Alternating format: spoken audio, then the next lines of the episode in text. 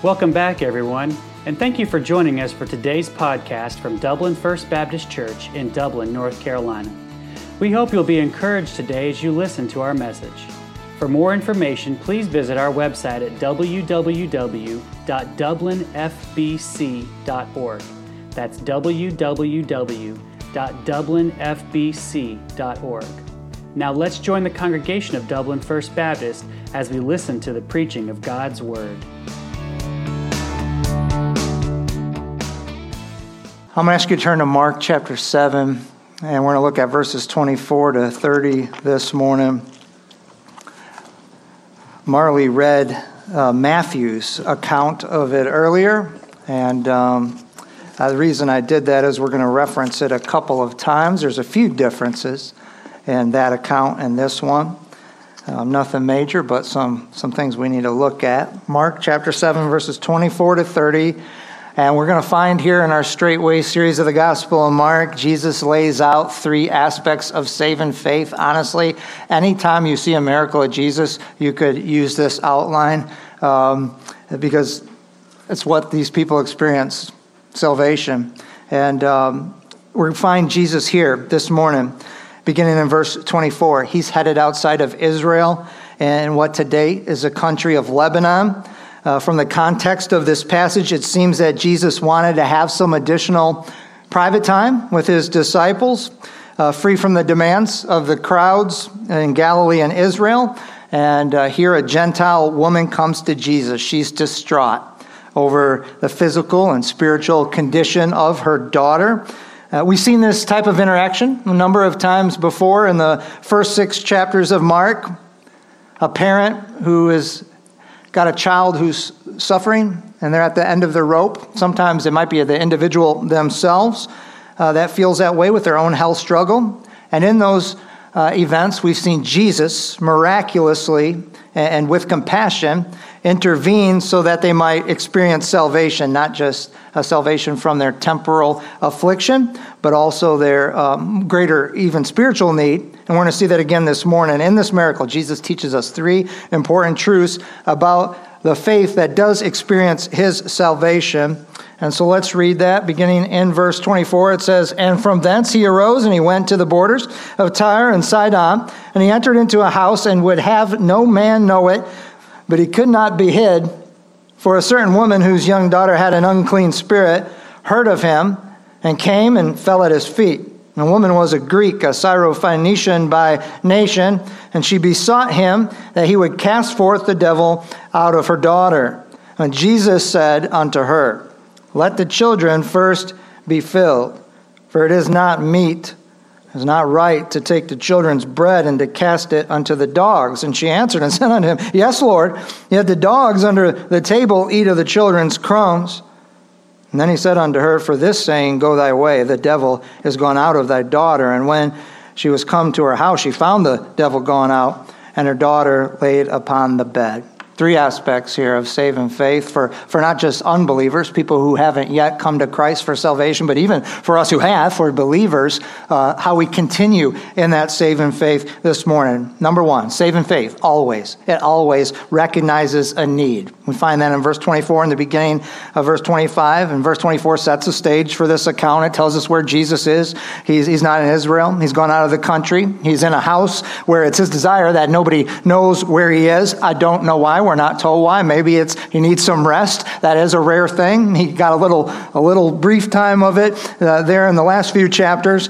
Um, maybe it, it is for some private teaching time with his disciples. Uh, they need that if they're going to continue on uh, in in the ministry he's called them to. Uh, they need that private interaction in a smaller uh, group, smaller context, whatever it is. It's his desire that his time there be free from interruption. But as we've seen before, that doesn't usually happen for Jesus. And verse 25 uh, tells us it didn't happen. A, a, local woman who had a daughter that with an unclean spirit is how it's uh, given in the King James. In, in, the Greek, it means literally an immoral spirit.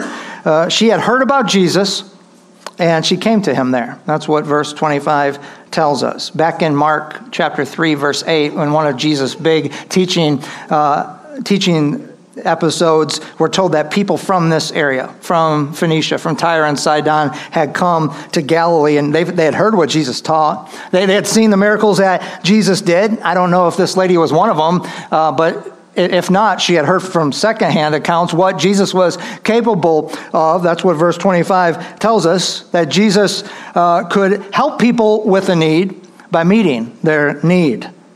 Did she have a need?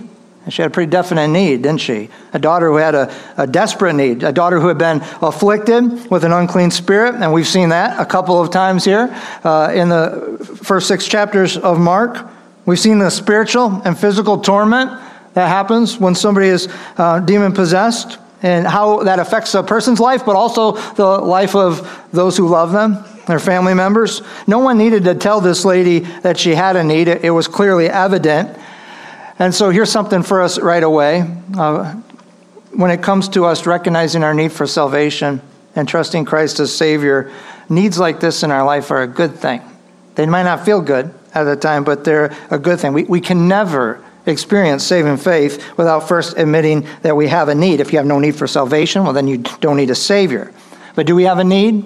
We do. Every single person who's been born, every person brought into this world has, has this need. Because we are all sinners, we need a Savior from our sins.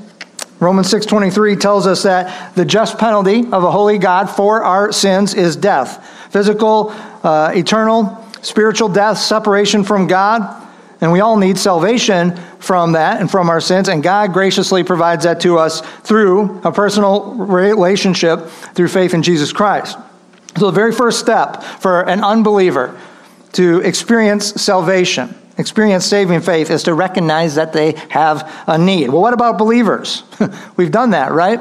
Well, I would say the vast majority of us here and those watching uh, have trusted Christ as our Savior. We've been born again. We did recognize our need and we came to Him in repentance and, and faith and, and received Him as our Savior. So once we've been born again, do we stop being needy? No. No. I mean, so we're not. And we shouldn't stop recognizing our need. If, if that humility is how we came to faith in Christ, well, it's surely how we continue to grow in our faith in Christ. I mean, He took care of our greatest, most uh, monumental, eternal need. Um, and I think we can all honestly admit that, that we've got continuing needs. And if He took care of that, he can take care of our continuing needs as well. So, the, the same way that it is good at times for, uh, even though it might be painful, might be a difficult circumstance, even though it's, it, uh, it is all of that, it is a good thing when it brings us to faith in Christ. Uh, the same way for a Christian, uh, it needs can be a good thing for us. when God allows some circumstance in our life, it might be painful, not something we signed up for, not something that we want to go through. But when He allows that into our life, um, so that we can recognize our neediness and then move to dependence on Him, that's a good thing. When I was in Bible college, they used to remind us all the time that, um, look, you cannot preach, you cannot pastor, you can't serve the Lord in any kind of capacity or with any kind of Holy Spirit uh, power uh, without recognizing your need for the Lord without uh, being dependent on God. You need Him. And that's true not just of pastors, but any of us who would serve the Lord in, in various ways. Uh, but it, it's so much more than even just serving the Lord. I mean, the reality is that you and I can't get dressed in the morning, we can't tie our shoes, we literally we can't pour ourselves a bowl of cereal without the Lord. I mean, he's the one that keeps our heart beating. He's the one that fills our lungs with breath. I think sometimes we forget that. I'm so glad um, and, and, and I'm very um, grateful to God for His grace and allowing me to be born here in the United States of America or a, a free people. Amen. And um, at least right now, we need to keep working that way. But, um, but I think sometimes in our American frontier, pioneer, independent spirit, we can, we can allow that to transfer over into our spiritual lives. That's not a good thing because we need to remain dependent on, on God. We have to recognize our neediness. And sometimes God will graciously allow things into our life as believers that aren't fun and that will um, show us in a marked way our, our need for Him in order to bring us back to dependence on Him. when we go to Him for help at those times, we need to realize it's, it's not bugging God. God doesn't find it annoying for you to recognize your need and take it to Him. That's actually how He wants you to live your life, your Christian life, all the days of your Christian life. It's actually how we worship Him.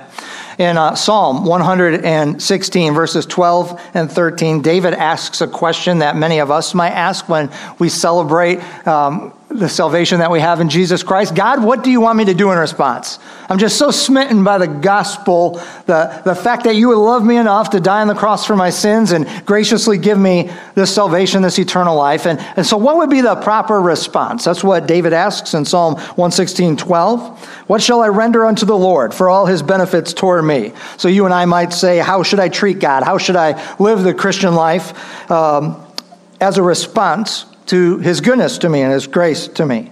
And listen to what God answers David in verse 13. He doesn't say, Do your best, pull yourselves up by your bootstraps and just give it your all.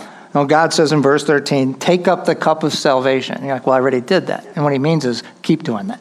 Take up the cup of salvation and continue to call on the name of the Lord. So, as believers who have taken up the cup of salvation, we, we've been saved. Listen, what he's saying is, don't put it down.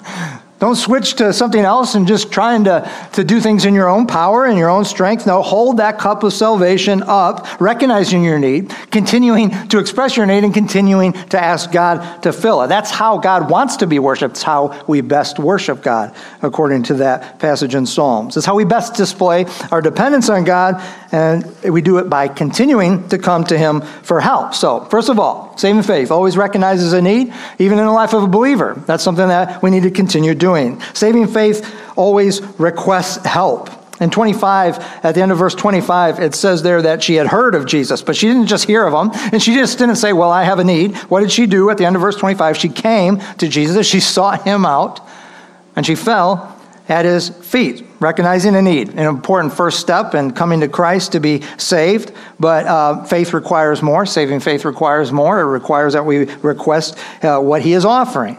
And so what we find out in John chapter 1, verse 12 says, As many as received him, uh, to them gave he the power to become the sons of God, even to them who believe on his name. That's how we receive him. That's how we receive Christ as Savior. And in verse 25, that's exactly what this lady did. She recognized her needs. She came to Jesus and fell at his feet. Isn't that such a beautiful display of her recognizing her need? In, in that act, she hadn't even said a word yet. Just in the act, uh, she demonstrated herself as, as hopeless and helpless, totally dependent uh, on Jesus to meet her need.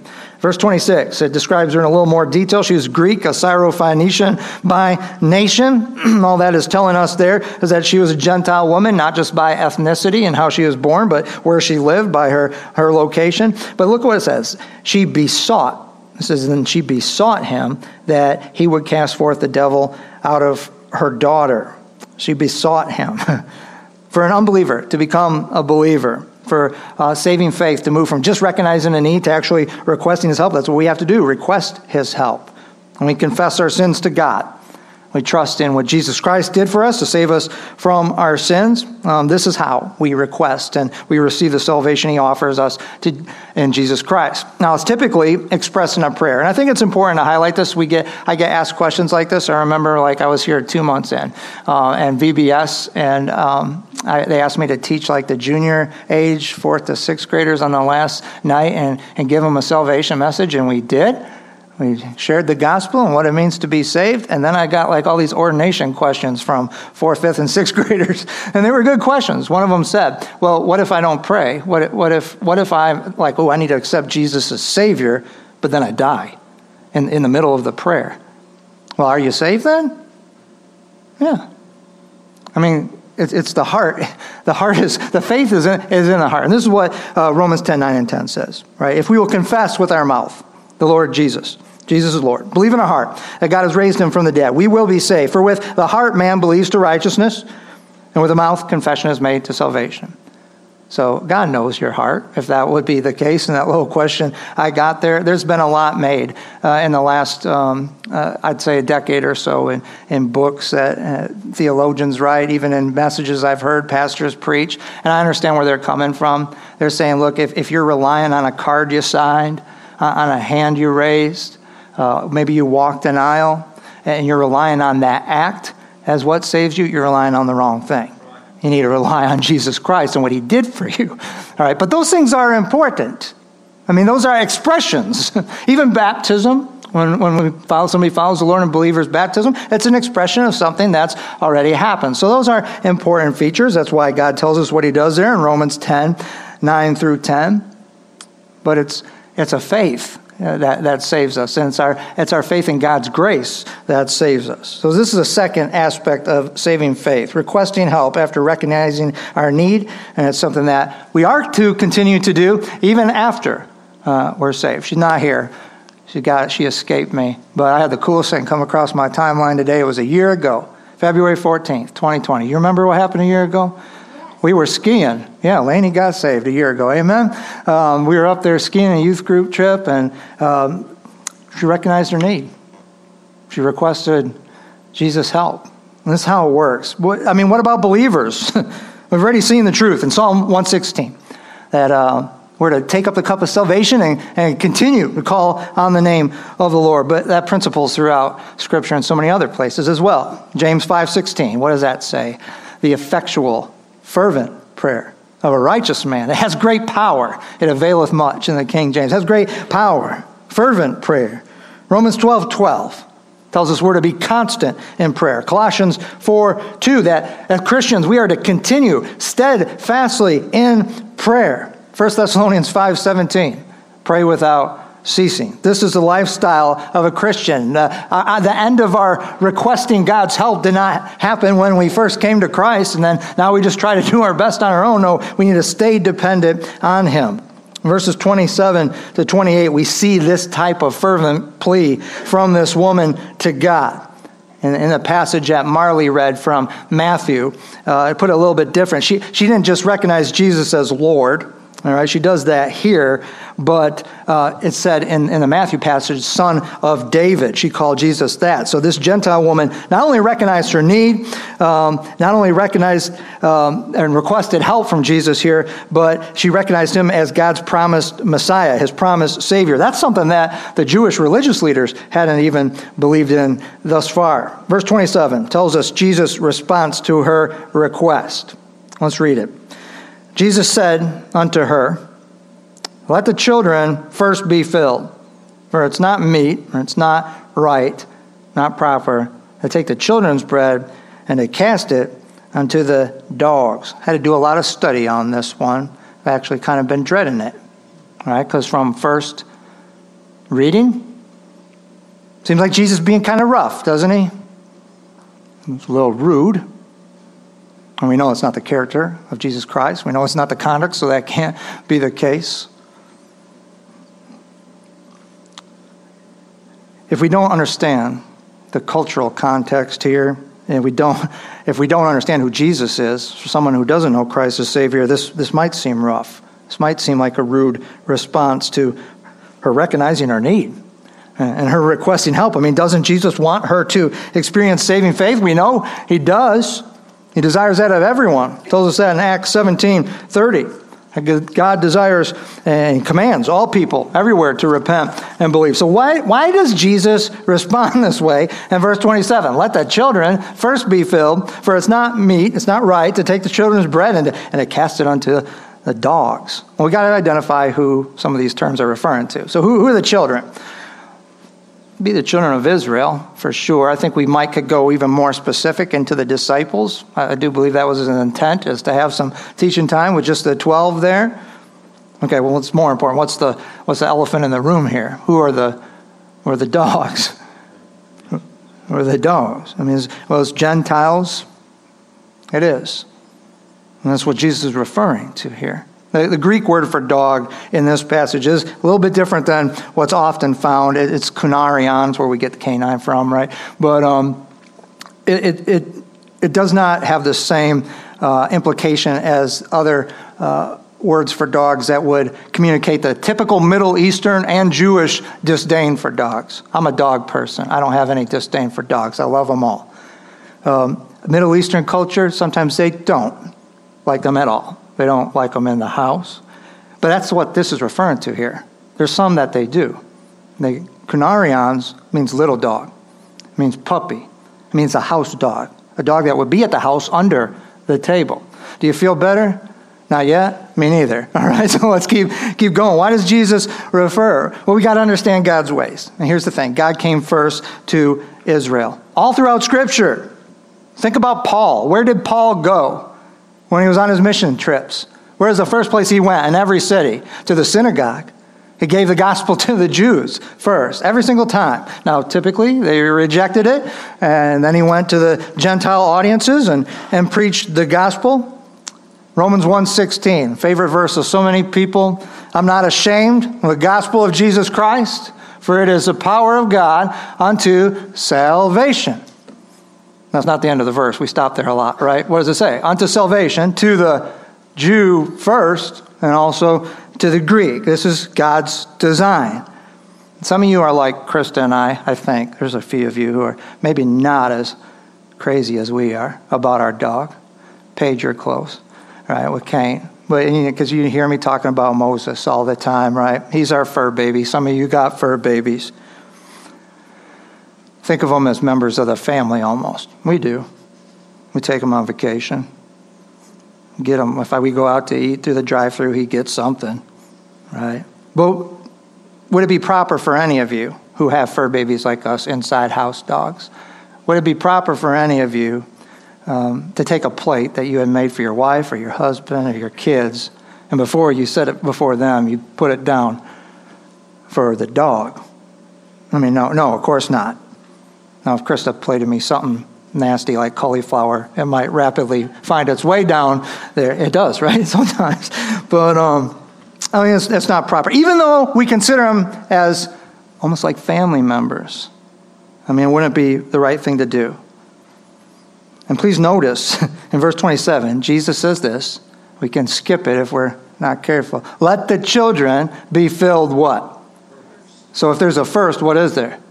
There's a second. There's a second. Jesus came to save us from our sins. But by God's design and in God's perfect will, he came to Bethlehem. God could have sent him anywhere. Could have sent him to Dublin.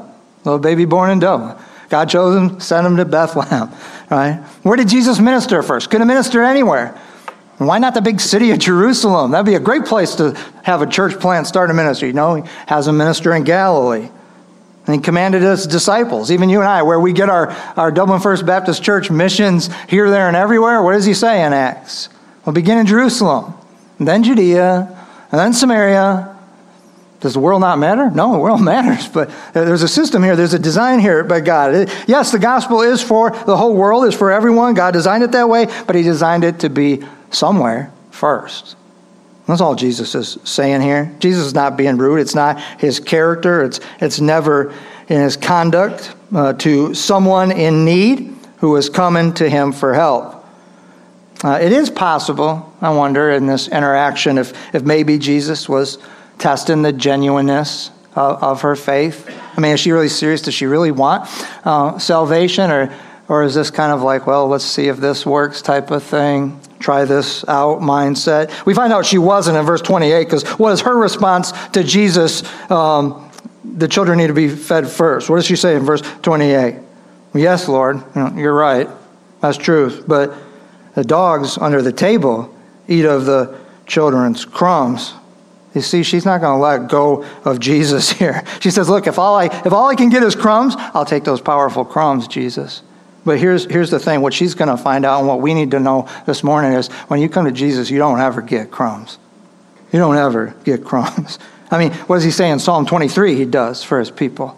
He prepares a, a banquet before them in the presence of their enemies. That's what he does in response uh, to her faith. A fervent, never let go faith. Back in Matthew's account that Marley read earlier, uh, he, his response to her uh, is a little bit different. He says, Oh, woman, O woman, great is your faith. Be it unto thee as thou wilt. Here in uh, verse 29, he says, For this saying, because you showed this faith, and, and you said, Well, I, I, even the dogs get the crumbs, Jesus. He says, For this saying, uh, go your way. The devil is gone out, and daughter uh, has gone out of thy daughter. Uh, look, Christian, when you come to Jesus, when you recognize your need, when you request his help, he will answer you. We have a God who answers prayers. That's, that's what he does. If you have the same fervency in prayer that he commands and that his power demands, he's going to answer you. I know we've got parents in our own church family who've got kids who are sick, seriously sick. It's hard. I've never experienced it. I experienced it from the other way with chronic illnesses and watching what my parents went through. You got loved ones. I know many of you have loved ones that are struggling with physical afflictions. You wonder, God do it? I know probably some of us who have kids or loved ones who are struggling with a sin sickness. Just as bad or maybe more difficult to endure. Do you truly believe that God loves you just like this woman did? Do you, do you truly believe that God wants to meet your need and He's powerful enough to do so? Is, is your dependent faith, you saying, I have a need and coming to Jesus for help, is that displayed in prayer? I mean, will you take hope from what she did here and request His help to, to beseech Him fervently, like not let Him go? Billy Graham said, heaven, heaven is full of answers to prayer for which no one bothered to ask. Isn't that a sad thing? It's not a bother to him. It's what he loves to do, to meet the needs uh, of his children. We sing that song, What a Friend We Have in Jesus. What peace we often forfeit. It's held out there for us. He wants to give it to us, but we forfeit it. What needless pain we bear. I don't like pain. Found that out this week. I've been reminded of it.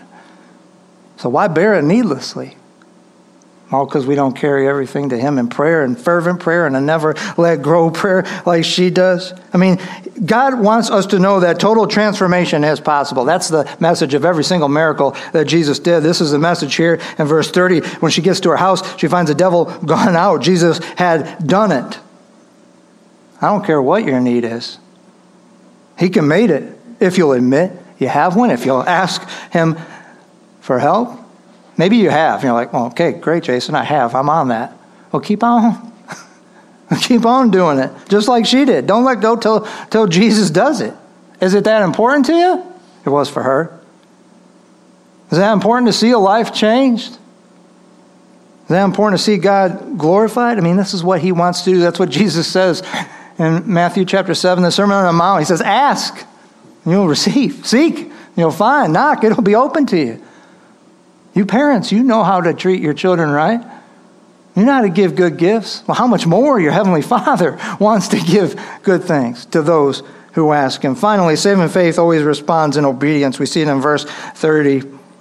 So she came to her house and she found the devil gone out and her daughter laid upon the bed. Uh, and unbelievers, they need to recognize their need.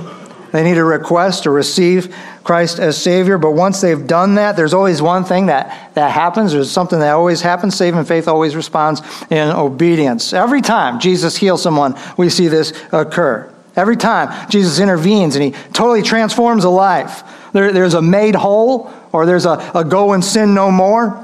I think my favorite, uh, my favorite miracle is the 10 lepers that come to Jesus shouting, from a distance. Jesus, son of David, have mercy on us. Please heal us. They recognized their need, didn't they? They requested his help. What did Jesus tell them to do? Go show yourselves to the priest. Well, that would be insane to do if you didn't have faith that he could heal you. They're getting a lot of trouble for doing that. They're supposed to be outside the city. But it says, as they went, as they went, they were healed. They weren't healed waiting there. What are you going to do? It? Jesus going to lay your hand on me? You're going to make some mud, do that thing again? No, so Jesus said, Go show yourself to the priest. And as they went, they were healed. Saving faith always responds in obedience. Look at what this woman did here. She didn't say in verse 30, What do you mean? Go home, depart in peace. Your, your daughter's made whole. No, you got to come to my house, Jesus. Lay your hands on her, do that thing. Maybe what you did with a guy in maniac of Gadara, cast him out, send him into pigs. Do, what, did, what did Jesus tell her to do? Go. It's done. It's done. She didn't say that. We have to understand God doesn't ever get stuck in a rut. Just because He worked one way in your life and fix that and meet that need, He might work in a. Don't well, let Him do it. Let Him do it His way. Watch. Give Him praise. Celebrate how He does it. He doesn't ever get stuck in a rut. No, He didn't go to the daughter. And this should give us a lot of hope and encouragement. He didn't even vocally command the demon to come out. What did he do? He just said, It's done. That's how powerful your God is. He can just say, It's done. He doesn't have to do it the way you think he needs to do it. He can just do it. For the unbeliever who, who's becoming a believer, the first step of obedience is to come to Christ, to confess your sins to Christ, to confess Him as your Lord. And if He is, He's going to give you a new heart. He's going to put His Spirit in you. He's going to create in you a desire to obey, a will to obey. He's going to work it in you. Saving faith always responds in obedience, but it's the same for believers. When this lady got home, that demon had obeyed Christ. I mean, she found her daughter uh, made whole with a new life, all because she recognized her need and she requested Jesus' help and she responded in obedience. And that's what He's designed for your life, too, Christian. He wants you to respond in obedience. Thank God, Ephesians 2 8 9, that we're saved by grace and it's through faith. It's not of myself, it's a work of God. But don't forget verse 10. What is it for? It's for good works. You are his workmanship. You've been created in Christ Jesus for good works. As Romans 8 29 tells us, we've been predestined to be conformed to the image of his son. That's what you've been predestined to, to be just like Jesus, to obey Jesus, and how you think, and what you say, and what you do. Saving faith always responds in obedience in the life of a believer. It's evidence that there's been a change, there's been a, total transformation, there's been a made whole. So this morning, there might be one here, might be one watching, has never come to Christ, never even recognized their need till this morning. If so, maybe he's moving on you to request his help, receive him as his, your Savior. If that's the case, confess your sin him. We're going to have a time of invitation here in a moment. Confess your sin to him. Uh, you don't have to wait for that time of invitation. Do it right now, wherever you are, at home, here, quietly. Express to the Lord in a, in a prayer that you trust in what Jesus Christ has done on the cross to save you from your sins and give you new life, give you eternal life. Christian, you who have already done this, He met your greatest need, didn't He? Don't stop being needy. I know we don't like to be needy. It's not cool, it's not macho, might not even be American as Christian. Don't stop being needy. As long as you live, recognize your need and request His help and respond in obedience. God maybe has sent something into your life or into the life of somebody you love, some negative, difficult, painful circumstance to remind you of your neediness. He does it because He loves you. He does it out of grace because He wants you to remember that all your strength and all your joy and all your happiness comes from Him. If that's the case, look, stop trying to handle it on your own. You can't. Take it to Him. That's what He wants you to do fervently. Do it like she did. Don't let Him go. In prayer, take it to Him for an answer. Display and declare your dependence on Him. You know, that might be the response of obedience that He's waiting on so that you can experience that breakthrough, that miracle, that healing, that being made whole right now, wherever you are, as Tommy comes, uh, I just encourage you stop. Turn it over to Him. Continue casting that care on Him. He cares for you. That's a promise we can be sure of from Scripture. He took care of our greatest, most monumental need, Christian. Well, He can. He wants to do the same for whatever else you're facing. If you'll recognize it, if you'll request His help, and if you'll respond in obedience.